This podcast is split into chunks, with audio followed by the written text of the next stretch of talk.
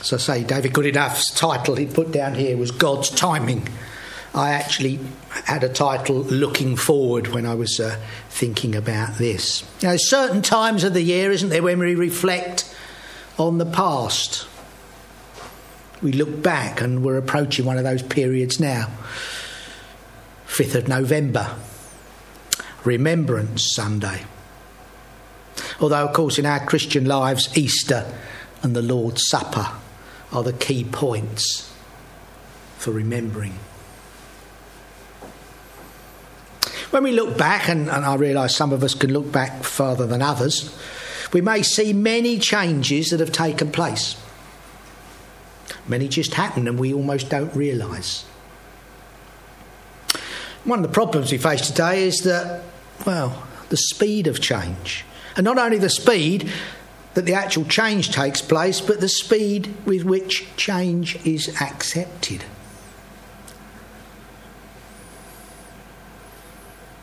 I was talking to some people this morning and they were saying what we were probably saying here. Oh, it's half term, so we won't have, you know, people will be away. There won't be many children. And we were saying it's not that many years ago when you didn't even notice half term. It came, went, and you carried on doing everything that you normally do. Uh, but now, shuts down because uh, many people go on holiday. So can you remember? Can we remember what we did before plastic cards? Hole in the wall, contactless. Getting near Christmas, we'll all use sellotape. Can anybody remember what it was like before we had sellotape? Sealed bags for food, tablets in tinfoil, safety tops on bottles and jars designed so that only children can open them.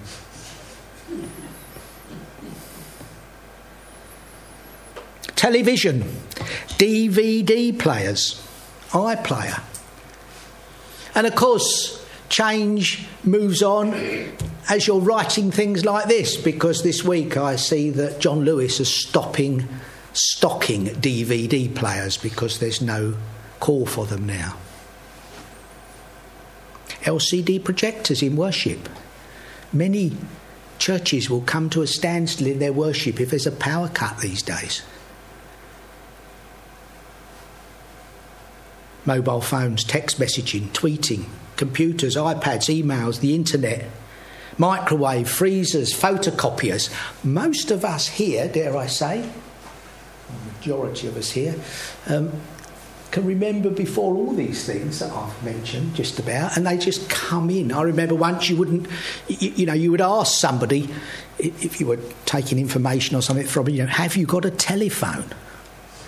And I'm sure some of us can remember when you had to go along to a neighbour to use. Somebody might have one. Or then when you got a telephone, you shared a line with somebody else.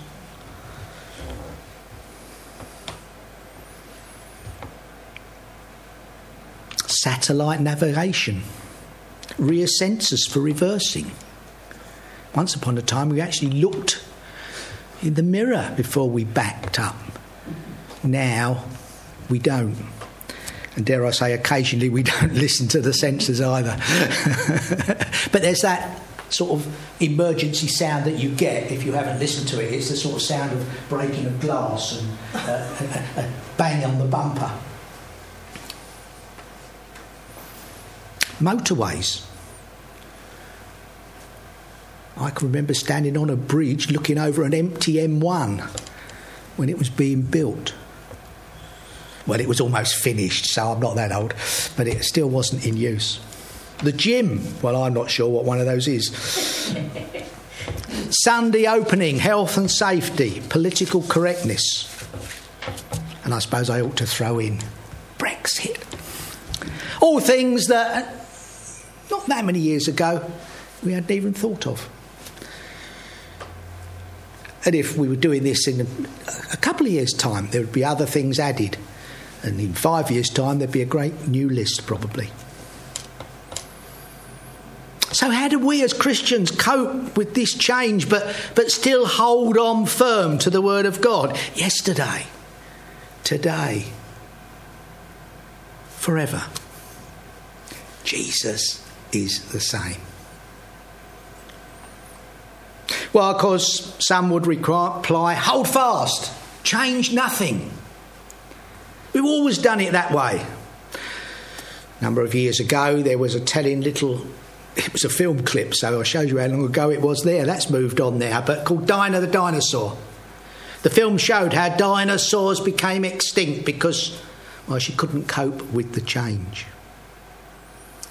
And is it true of the church in the 21st century? Should we be expecting people to turn out like they used to on a Sunday? Should there be different styles?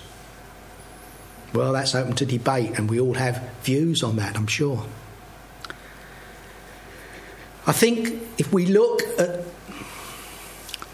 churches today and if we look across the spectrum, it is churches that are standing firm to Scripture, who seek God's will, who gather to pray together. They're the churches that grow. Gimmicks and good ideas tend to fail.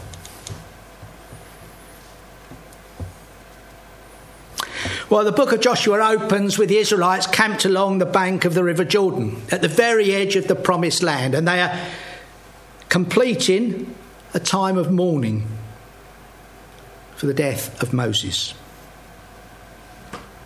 39 years earlier, they had the opportunity to enter the promised land, but they failed to trust God. And they set off for another circuit of the wilderness.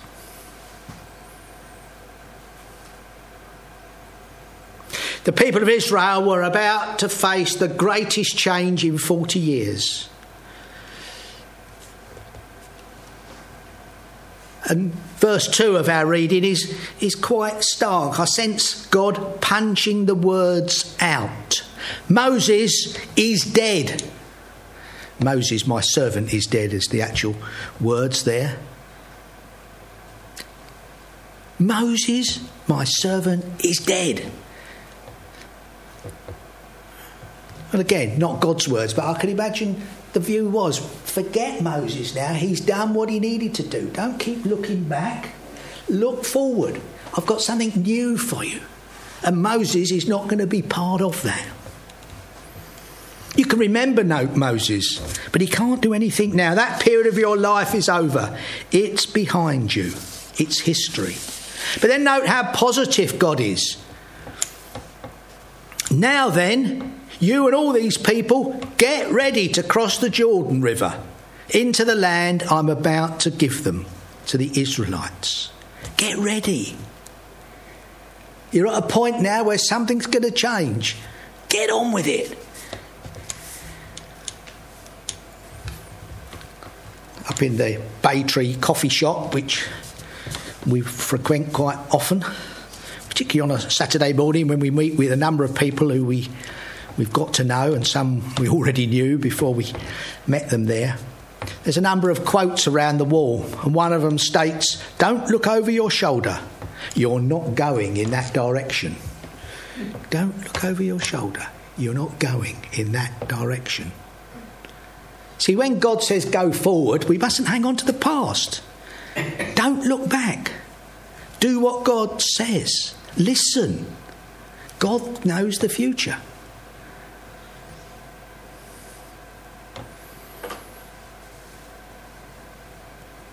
When Jesus is talking to um, his disciples and those round about him in Luke, and he's talking about the kingdom of God and he's talking about the second coming, he just throws in the words Remember Lot's wife. What did she do? Well, she tried to hang on to the past. There's a couple of important points to pick out from these few verses. First of all, there's no criticism of the past. There's nothing in there that says the past was wrong or what you've done wasn't right. Nothing that says Moses got it all wrong.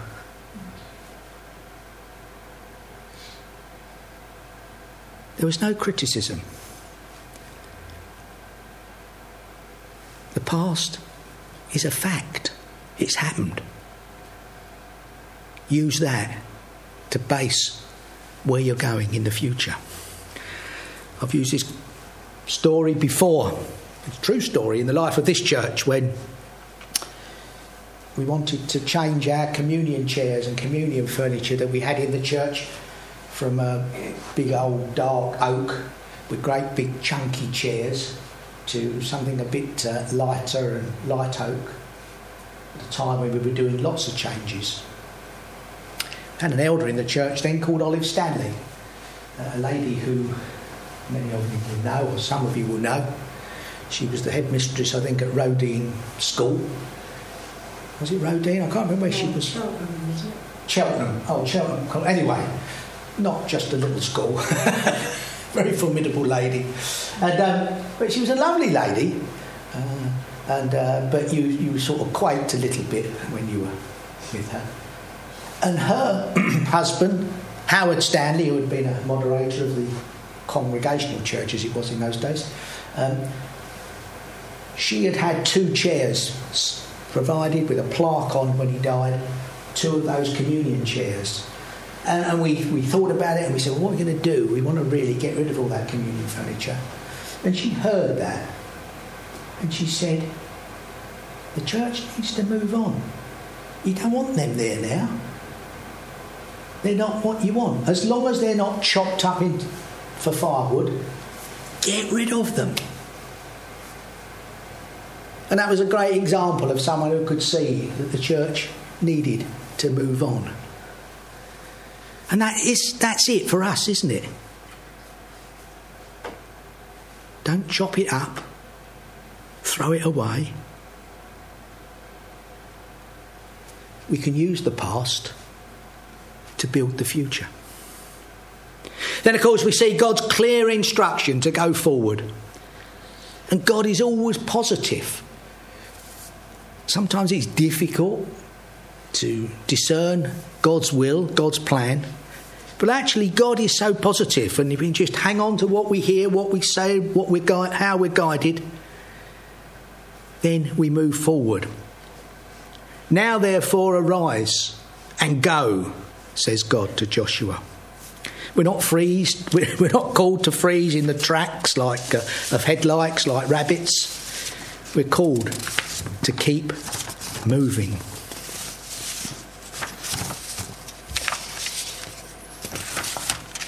When we're going forward, we need to remember the words that God says to Joshua.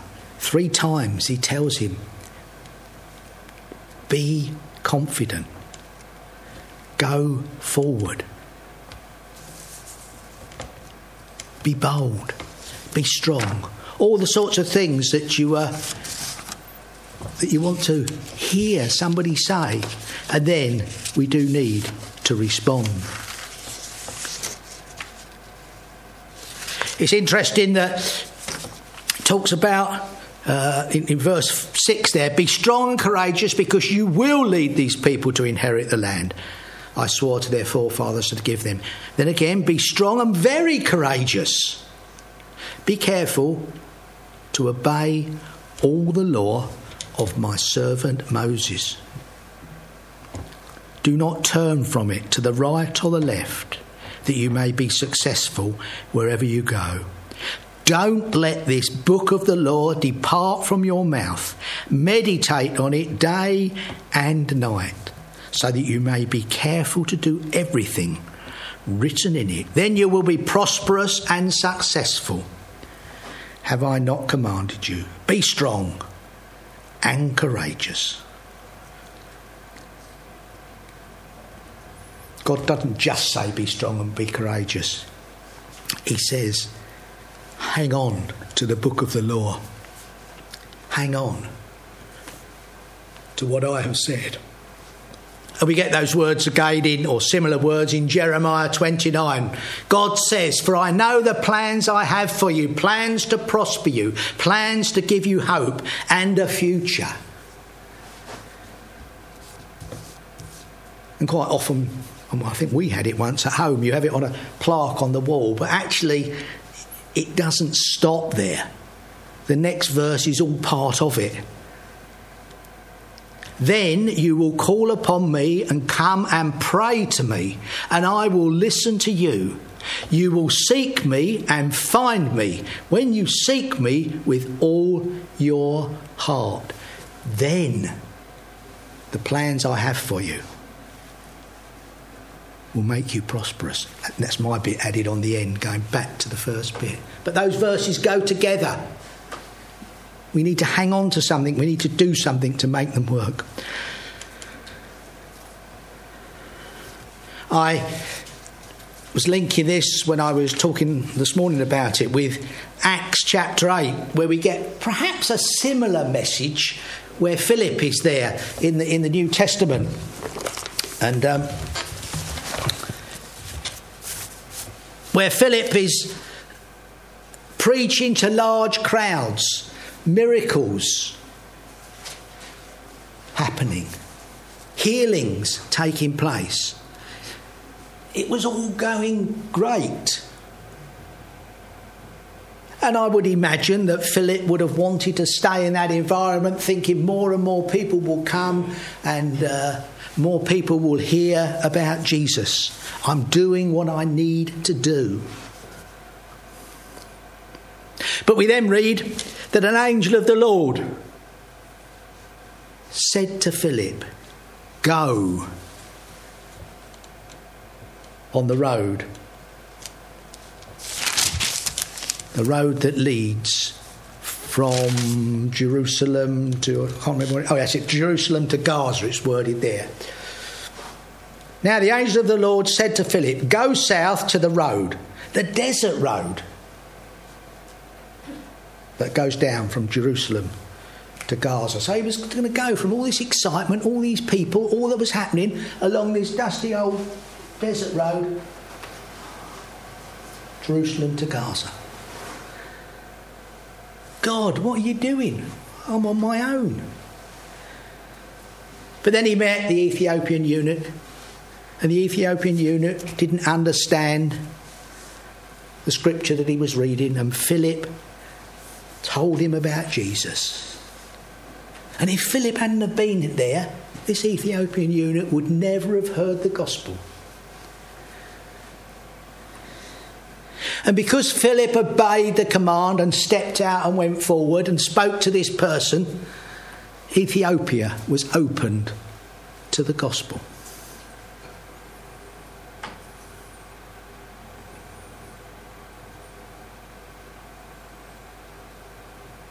God's timing is always right.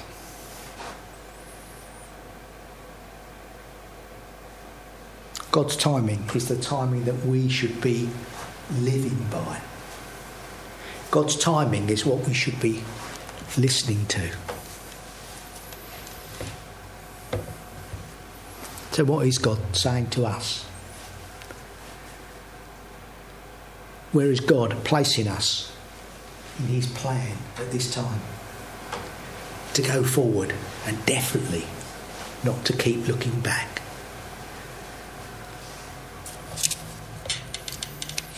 We need to seek his will, praying together, worshipping together, meeting together.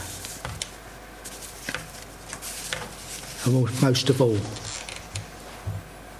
we need to keep our eyes fixed on the goal.